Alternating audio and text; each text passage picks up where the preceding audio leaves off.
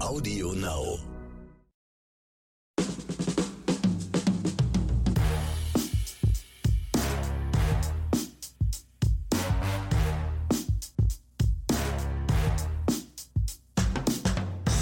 Hallo und herzlich willkommen zu einer neuen Episode Oscars und Himbeere. Hier ist euer, wie hat er mich gerade genannt, Intro-Man, Axel Max und mir gegenüber in einem wohlverdienten Abstand von 504 Kilometern Ronny Rüsch aus der Eichhörnchenstraße. Da Ronny, ich grüße Out- dich. sitzt der Outro-Man. So, ja, hallo in die Runde. ja, wir haben heute wieder eine pickepackevolle Episode für euch mit wirklich, heute wirklich mal wieder querbeet ist alles dabei, von Unterhaltung bis Dingen, die wir sonst nicht so oft drin haben, aber äh, und natürlich einer äh, traumhaften Himbeere, die sich förmlich uns aufgeflogen, aufgedrängt, wie man es auch immer in, nennt. die, in, die, in die Augäpfel reingebrannt hat. Richtig, richtig. Und die werden wir euch gemeinsam präsentieren, weil wir haben uns beide darüber köstlich aufgeregt. So viel sei schon mal gesagt. Ja, Ronny, erzähl kurz einen Schlag aus deiner Vergangenheit, also der letzten Woche. Aus meiner Vergangenheit, ich hatte eine sehr entspannte Woche eigentlich, muss ich sagen. Ähm, mit ein bisschen viel Kopfschmerzen, aber das ist Standard, weil das bei uns in Berlin das Wetter wieder ein bisschen variiert hat.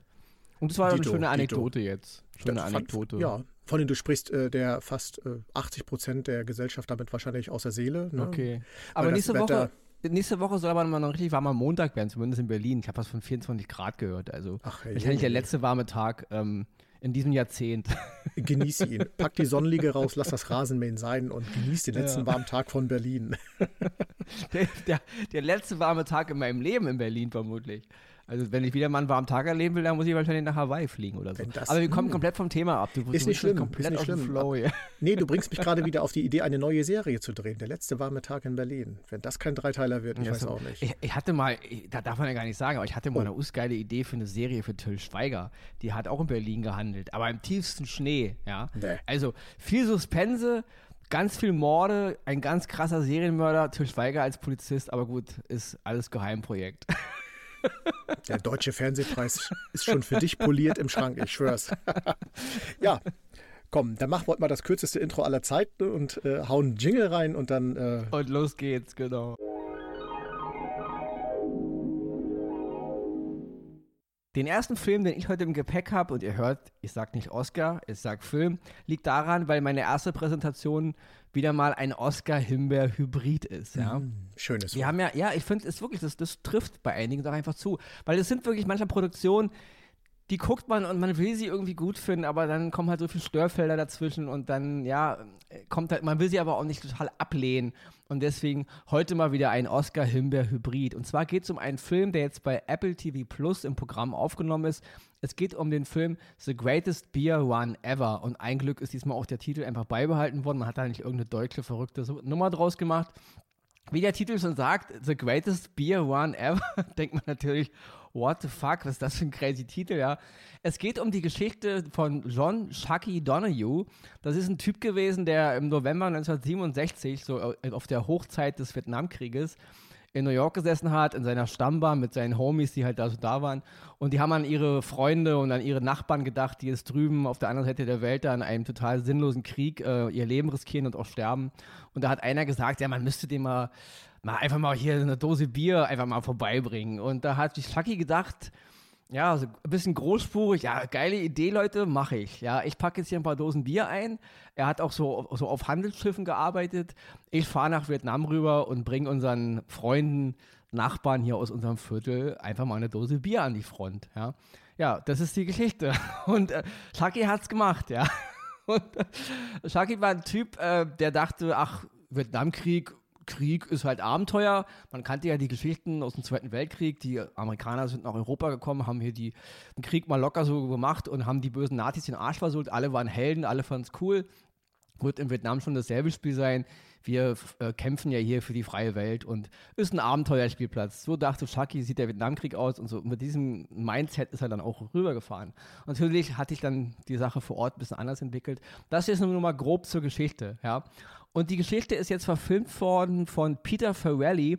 Peter Farrelly hat 2018 den Film Green Book gemacht mit ähm, Mahershala Ali und Viggo Mortensen. Ein super cooler Film, klar. Man hat dem Film wieder dieses White Savior Dings vorgeworfen, aber ich fand den Film, das war ein super Film, der hat eine super Geschichte erzählt, auch eine echte Geschichte.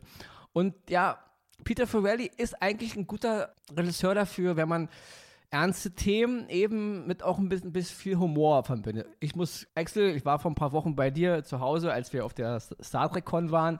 Da haben wir dann nebenbei, als wir ein bisschen gequatscht haben, da lief der Film Verrückt nach Mary im Fernsehen. Richtig. Sehr Something About Mary im Original. Auch das äh, ein Film von Peter und seinem Bruder Bobby Ferrelli. Also auch hier haben die beiden Regie geführt. Deswegen ein super Film übrigens, Verrückt nach Mary. Ich kann diesen Film in Endlosschleife gucken. Ja, so viele geile mhm. Momente, ja. Also Peter Ferrelli ist kein Mann, der es eigentlich nicht kann, ja. Und nun hat er sich aber eben dieser Geschichte angenommen. The Greatest Beer One Ever.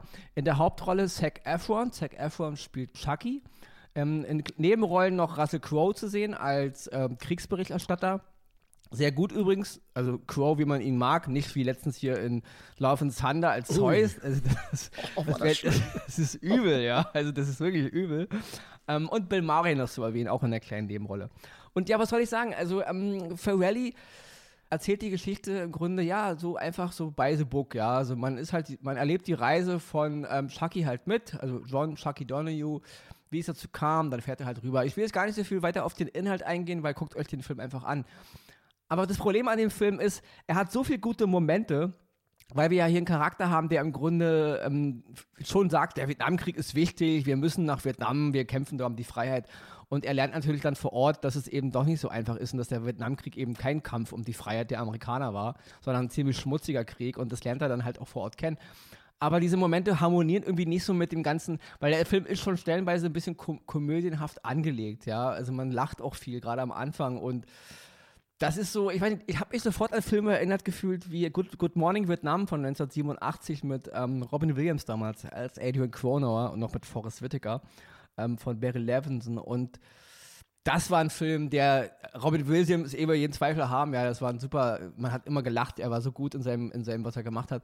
Aber Good Morning Vietnam war eine super Fusion aus Humor und trotzdem die Ernsthaftigkeit des Krieges darzustellen. Also ein, ein, ein Meisterwerk seines, seines Genres. Und The Greatest Beer Run Ever gelingt das einfach nicht. Also die Kriegsszenen wirken auf mich total reingebastelt. Es ist, also es kommt keine richtige Stimmung auf, ja. Und es gibt so viele Momente, die gut sind. Also es gibt einzelne Szenen in dem Film, die sind echt gut und die haben mich berührt und ja, und der Film hätte, er hätte was ganz Großes werden können. Ja, er hatte den Ansatz dazu. Ja, es gibt diese kleinen Szenen nur in, in Forrest Gump damals, wie auch er in Vietnam ist. Selbst diese Kraft, die Szenen in Vietnam mit Forrest Gump und seinem Charakter und auch der Humor, der da mitschwingt, diese ganze, ja, komödienhafte Inszenierung, aber trotzdem ist die Ernsthaftigkeit drin und es ist, aber das funktioniert nichts davon, was in Good Morning Vietnam oder in Forrest Gump funktioniert, funktioniert in The Greatest Spear One Ever.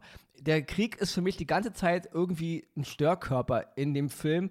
Der Film weiß letzten Endes gar nicht so richtig, was er eigentlich mit dem Krieg anfangen soll. Also ich fand es beim Gucken störend, ja. Also und auch Zac Efron, ich mag ihn ja, ja ich war lange Zeit kein großer Freund von äh, Zac Efron. Ähm, seit äh, The Greatest Showman, wo er da äh, mit Zendaya da, ist, ich bin ja so ein Musical-Fan, Leute, ja, und deswegen, ich fand das ganz toll.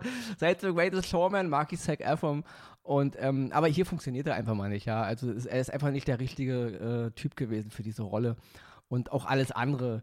Russell Crowe in seinem Auftritt funktioniert und auch äh, Bill Murray funktioniert immer, das brauchen wir auch nicht drüber streiten. Das ganze Setting funktioniert irgendwie auch, also aber es, es ist kein Flow. Und für mich hat sich das irgendwie gebissen. Ja. Ändert aber nichts daran, dass man den Film gucken sollte. Wie ich sage, es ist ein Oscar-Himbeer-Hybrid. Es ist kein totaler Durchfall.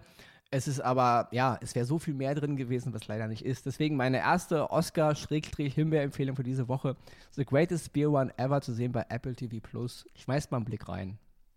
Aber ich finde es schön, dass du sagst, es ist kein direkter Durchfall statt ein Reinfall. Das ist auch ein. Habe ich Durchfall gesagt?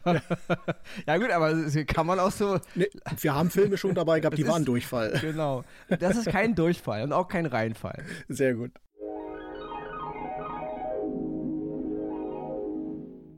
Ja, und ich komme dann zu meinem Oscar für diese Woche. Eine Serie, die ich auf Disney Plus unter der Rubrik Star gefunden habe. Es geht um The Bear, King of the Kitchen. Das King of the Kitchen, ganz ehrlich, das hätte man weglassen können. Da muss man diesmal sagen, haben nicht die Deutschen dran schuld, aber die Amerikaner haben es drunter gepackt. Egal. Worum geht's? Es ist eine US-amerikanische Comedy-Serie. Ich nehme es vorweg. Ich finde es nicht, dass es eine Comedy-Serie ist. Es ist so eine Mischung aus Drama, sozialkritisch, bisschen Comedy ist auch dabei.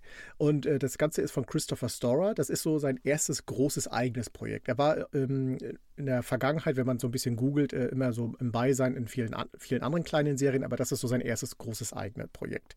Acht Folgen, die gehen immer so rund eine halbe Stunde die erste Staffel. Ob es eine zweite Staffel äh, geben wird, kann man bis jetzt noch nicht sagen. Aber die kann man sehr gut gucken. Muss ich zwischengrätschen, äh, ist schon bestätigt, die zweite Staffel. Ah, wunderbar. Hab ich, ja, guck mal, okay. da weißt du wieder mehr als ich. Toll. Worum geht's? Es geht um den jungen Koch äh, Kami. Der wird gespielt von Jeremy Allen White. Den werden die meisten natürlich aus Shameless kennen. Da hat, da hat er den Lip gespielt, den Lip Gallagher wie ich finde, ein großartiger Schauspieler. Er war der, äh, der Charakter, der Shameless in den letzten Staffeln eigentlich getragen hat durch seine Art und Weise. Mit dabei ist auch noch Eben Maus-Bachrach. Den werden viele aus, äh, aktuell aus der Serie Endor kennen, wo er in ein paar Folgen mitspielt. Und aus The Dropout, da hat er auch mitgespielt. Der spielt den Richard. Und worum geht's? Äh, der Jeremy, also in seiner Charakterfolge der Kami, äh, ist eigentlich ein Sternekoch. Er muss aber den Laden seines Bruders übernehmen, weil er den vererbt bekommen hat. Und das ist so eine kleine Sandwich-Klitsche, muss man sagen, irgendwo in Chicago. Und das, die ganze Serie spielt fast nur in dieser Küche mit. Ich nehme es vorweg. Es ist eine Mischung aus Szenen, wo man richtig leckeres Essen sieht, wo man aber auch am liebsten wieder sagen wird, das werde ich im Leben, im Leben nicht essen. Wer schon mal in Amerika gewesen ist, der wird diese kleinen Läden kennen, wo du reingehst und erstmal denkst so, boah, das ist bestimmt hier was richtig, wo, was keiner kennt, so aufstrebendes Ding und dann riechst du einmal und denkst um Gottes Willen, rückwärts wieder raus. Irgendwie hat man so immer das Gefühl von beiden in der ganzen Sache müssen die alle irgendwie klarkommen. Der Kami bringt halt dieses System, was er als Sternekoch mit in diesen kleinen Laden und will das natürlich dort etablieren. Dort trifft er aber auf eine Familie, ich nenne sie mal Familie, die natürlich ihr altes System kennt und die sich natürlich von so einem Jungspund nichts sagen will. Es ist eine unglaublich erzählte Geschichte zwischen den äh, verschiedensten Charakteren, wie die versuchen, irgendwie miteinander klarzukommen. Auch zu erwähnen ist Ayo Edebir, die spielt die Sydney. Ganz junge Schauspielerin, die in dem ganz, in, äh, den Charakter einer auch angehenden Sterneköchin hat, die auch aber irgendwie in diesem Chaos arbeiten will, weil das irgendwie ihr, der Laden ihres Vaters war, in dem sie früher immer wieder gewesen ist. Und die ganzen Leute, die versuchen irgendwie klarzukommen. Es gibt den Rebell, es gibt den, der irgendwie gar nichts versteht, es gibt den, der äh, ja äh, viel Charismatik mit reinbringt und auch vor allen Dingen Talent und Kreativität. Und die wollen alle irgendwie zu einer Familie zusammenwachsen und das ist unglaublich schwer. Kleiner Kritikpunkt, der Hauptcharakter Carmen, der, äh, ja von Jeremy Allen White gespielt hat, hat für mich ein bisschen zu viel seines alten Charakters aus Shameless. Also die äh, exakt die gleiche Synchronstimme, aber auch so vom Habitus. Man hat am Anfang das Gefühl, man guckt Shameless weiter. Davon muss man ein bisschen wegkommen die Serie hat immer wieder ein paar chaotische Szenen. Deswegen, wenn ihr die anfangt zu schauen, gerade am Anfang nicht gleich ins, äh, die Flinte ins Korn werfen, dranbleiben, weil diese chaotischen Szenen werden, umso länger man es schaut, immer wieder erklärt und man versteht, warum sie so chaotisch sind. Also man hat da wirklich teilweise einen Puls von 180 und denkt sich, wo führt das Ganze hier hin? Ich kann es euch nur empfehlen, die Serie zu gucken, weil sie ist in einem kleinen Universum. Es geht im Grunde nur um das Leben in einer Küche, aber es geht darum, wie die unterschiedlichsten Menschen, und das ist ja im Moment ein Thema, was wir in der gesamten Gesellschaft haben, wie wirklich die unterschiedlichsten Arten von Menschen versuchen, auf einem kleinen Fleckchen Erde miteinander klarzukommen und miteinander wachsen, um zu einer großen Familie im Grunde zu werden. The Beer auf Disney Plus unter der Rubrik Star. Wärmstens von mir empfohlen, ganz große Oscar, tolle Serie, schaut sie euch an.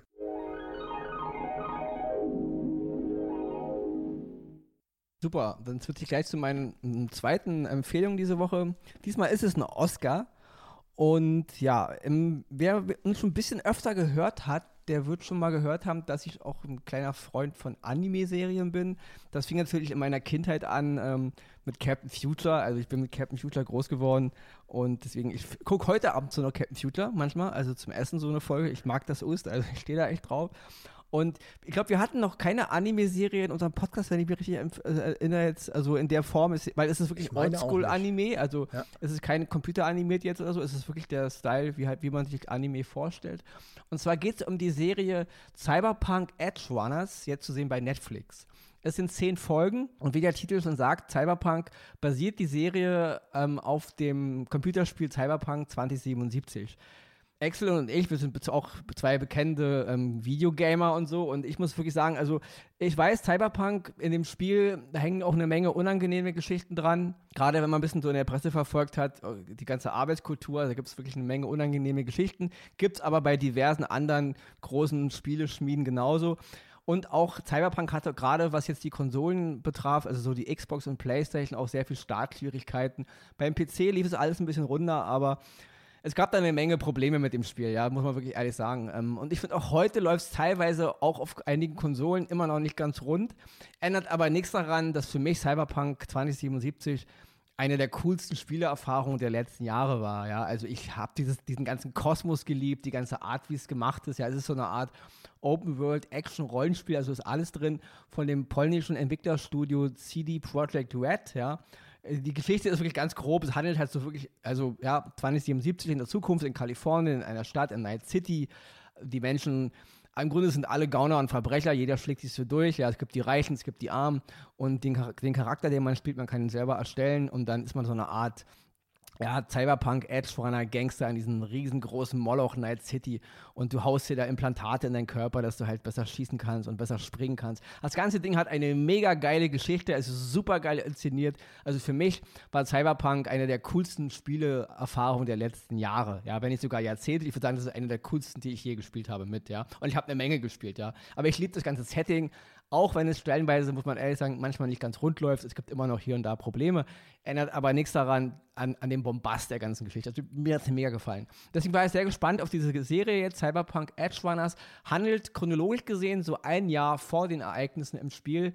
Und ich muss wirklich sagen, an dieser Anime-Serie hat mir alles gefallen, ja. Also es ist wirklich es sind tiefe Charaktere, es ist ein super geiler optischer Stil, die Musik ist der Hammer, die ganze, das ganze Worldbuilding ist der Hammer. Ja, also von Anfang an zieht es einen rein und mir hat es mega, mega Spaß gemacht. Ja, es hat mich komplett wieder animiert, gleich mal wieder am Abend dann das Spiel einzulegen. Ja, also ich war richtig, das ist wirklich groß. Und das Bemerkenswerte an der Serie ist auch, dass sie sich Zeit lässt. Ja, also sie macht nicht irgendwie, sie will nicht irgendwie etwas abhetzen. Sie ist voll in dem, was eigentlich Cyberpunk als Spiel ist. Sogar noch ein bisschen mehr stellenweise, finde ich, ja.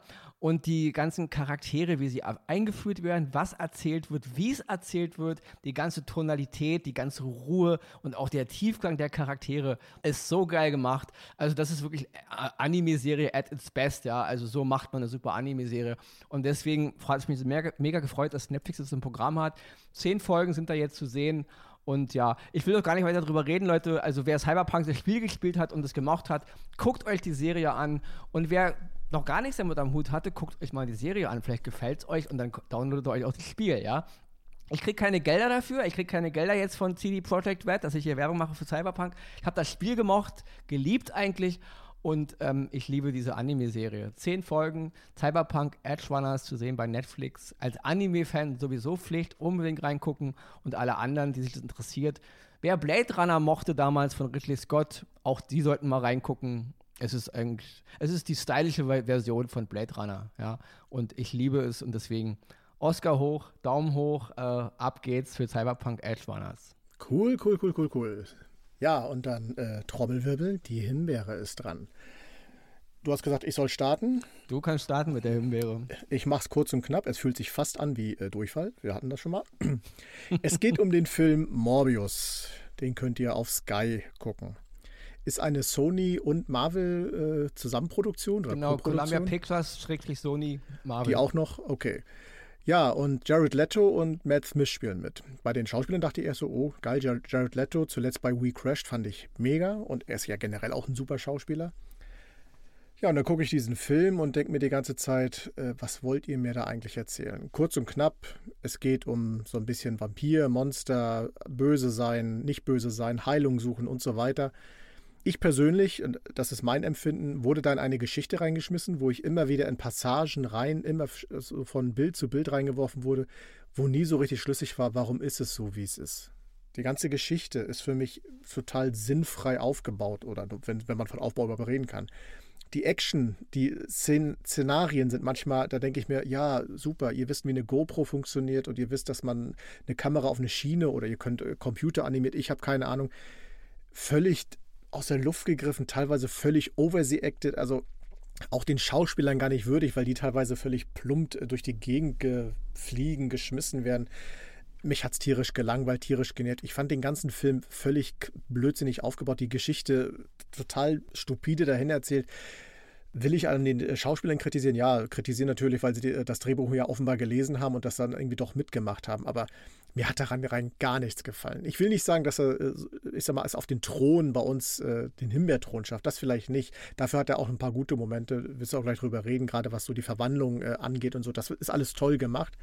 Aber im Großen und Ganzen ist das ein schnarchlangweiliger Film, der einfach nur laut sein möchte und mir gar nichts erzählt. Ich meine, gut, es ist Fantasy, ja, bitte, aber nein, auch Fantasy kann, kann was erzählen und das hat es hier überhaupt nicht getan.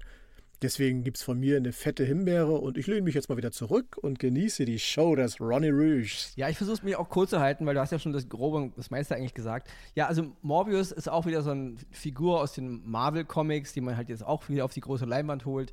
Und es ist ja, gibt ja da dieses kleine Problem, dass ja Sony die Rechte von Spider-Man hat und deswegen hat Sony halt dieses eigene Universum. Es gibt ja das MCU, das Marvel Cinematic Universe, aber es gibt auch das Sony's Spider-Man Universe und Morbius ist eben der dritte Film innerhalb dieses Universums, Filmuniversums. Angefangen mit ähm, Venom, kann man halt drüber streiten. Ich bin kein großer Freund von dem ersten Venom-Film, wer es mag. Nicht. Venom, der zweite Teil hat bei uns eine Himbeere bekommen, auch verdientermaßen. Absoluter Rotzfilm, wenn man mich fragt. Und jetzt kommt eben der dritte Film im Spider-Man-Universe, Morbius und genauso.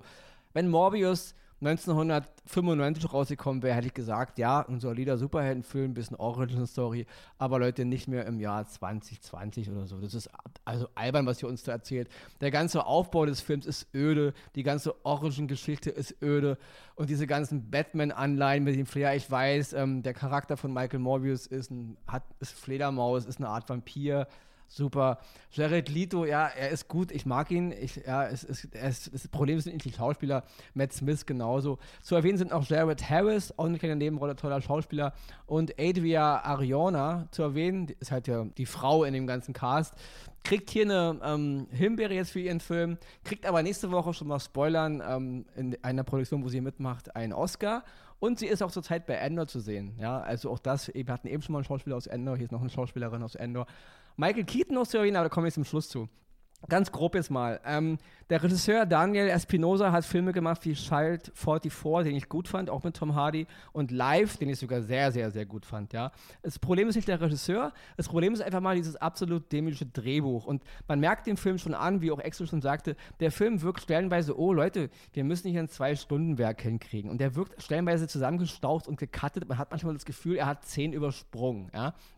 Das ist blöd, das ist albern. Das wirkt so, oh komm, wir haben die Lizenz, wir machen mal einfach einen Marvel-Film, die Leute rennen sowieso blöd rein, ist ja wieder mal eine Comic-Verfilmung, ist was zum Gelddrucken. Merken wir langsam, wir haben da eben schon drüber gesprochen, aktuell ist ja die Produktion von Blade, auch mit Mashallah genau. Ali, also dieses Reboot, was damals ist. Es gibt nur einen Blade, Leute, und das ist Wesley Snipes, der hat nochmal kurz hinausgebrüllt, ja. Blade von 1998 immer noch für mich der Urknall des modernen Comicfilms. Es war nicht Spider-Man, es war nicht die X-Men, es war Blade. Der erste krasse, coole Superheld in einem Kinofilm war ein farbiger, ja, Leute, Amen. ja. Und kein weißer, Leute, ja. Blade, Wesley Snipes ist der Urknall des modernen Comicfilms. Nochmal für alle zu mitschreiben, ja. Lange, lange, lange vor Black Panther, ja. Wesley Snipes, ich wiederhole mich nochmal. Es gibt nur einen Blade. Okay, auf jeden Fall aktuell die Produktion. Das wird jetzt auch Wiederholungsschleife in allen Radien ja. dieser Welt. auf jeden Fall, ähm, ja, die aktuelle Produktion eingestellt. Der, der, der Comic-Marvel-Motor stockt. Ähm, Marvel äh, ja. Kinofilme, Comicfilme stocken sowieso. Wir haben gehört, Batgirl ist eingestellt worden oder Batwoman ist eingestellt worden oder gedreht und nicht veröffentlicht. Also ja, das Problem ist, wenn zu viele Erbsenzähler die Kontrolle übernehmen, wenn es wirklich nur noch darum geht, die Dollarnoten zu, zu zählen, dann geht die Kreativität flöten. Das merkt man ja an allen Ecken und Kanten. Und ähm, Morbius ist ein Paradebeispiel dafür. Lustlos, uninspiriert, hat nichts zu erzählen, die Geschichte, alles schon mal da gewesen. Minimaler Pluspunkt ist die Verwandlung manchmal, wenn sich die Charaktere von Jared Leto und Matt Smith in die Vampir-Fassung verwandeln. Das sieht man schon, klar, es ist Computer, aber das sah cool aus. Ich fand, das waren gute Fratzen. Das kam stellenweise auch den Comics sehr nah. Fand ich sehr, sehr cool. Auch die Fortbewegung von Michael fand ich cool. Ja. Also dieses, dieses Flatterhafte, dieses, dass es alles so ein bisschen wie flüssige Farbe aussah. Fand ich cool, war mal was anderes. Ändert aber nichts daran, unterm Strich, wie du schon sagtest, absolute Murks. Zwei Stunden, ein langweiliger Film und es fängt in der ersten Minute an. Die ganze Geschichte fängt dröge an. Sie ist dröge erzählt, sie ist altbacken erzählt. Hat man alles schon gesehen. Und jetzt kurz noch zum Schlusspunkt. Am Ende natürlich in der Post-Credit-Szene gibt es, auch mittlerweile in bei Marvel-Filmen sowieso und Sony, Columbia Pictures, Marvel macht es natürlich auch.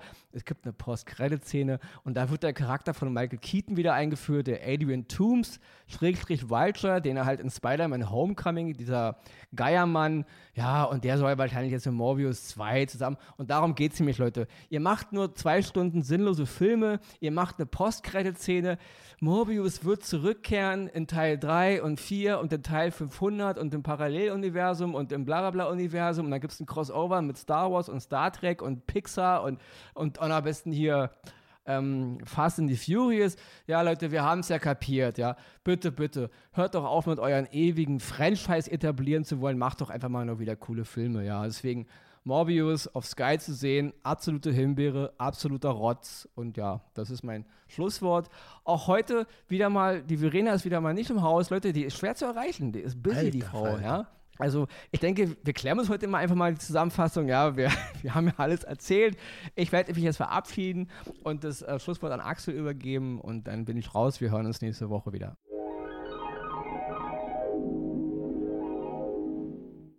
Bevor ich zum Schlusswort komme, die Idee, dass Morbius und wie sie alle heißen in Fast and the Furious 10, der ja hoffentlich, hoffentlich dann auch der letzte sein wird, ist gar nicht mal verkehrt, weil es ist ja mal schlimmer als neun kann es ja nicht mehr werden. Packen, packen, sollen sie reinpacken. Soll Dominic Toretto sich mal mit Vampiren und keine Ahnung was auseinandersetzen. Kann ja auch der Peacemaker reinkommen. Ja, geile Idee. Der, der John, John Tanner spielt doch jetzt den Peacemaker. Diesen Richtig. absoluten dummen Charakter aus diesem furchtbaren Film Suicide Squad 2. Ja, ja, Wer auch ja. immer den Film toll fand, Leute, findet ihn toll. Ich fand ihn rotzig. Ja, macht doch ein Crossover mit allem, Leute. Ja, so richtig absolutes Downgrade-Kino fürs Gehirn bis zum Get-No. Ja. Achso, ich wollte eigentlich die Schnauze halten. Ist nicht schlimm. Jetzt haben wir noch ein paar Ideen geliefert für die, die unkreativen Filmemacher da draußen. Sollen sie machen. Ja, liebe Leute, das war es auch schon wieder. Wie gesagt, es war bunt, es war schrill, es war vollgepackt und wir machen jetzt weiter mit dem, was wir können. Ihr da draußen natürlich auch. Liebe Grüße an alle, bleibt gesund, bleibt uns treu und bis nächste Woche hier bei Oscars und Himbeeren.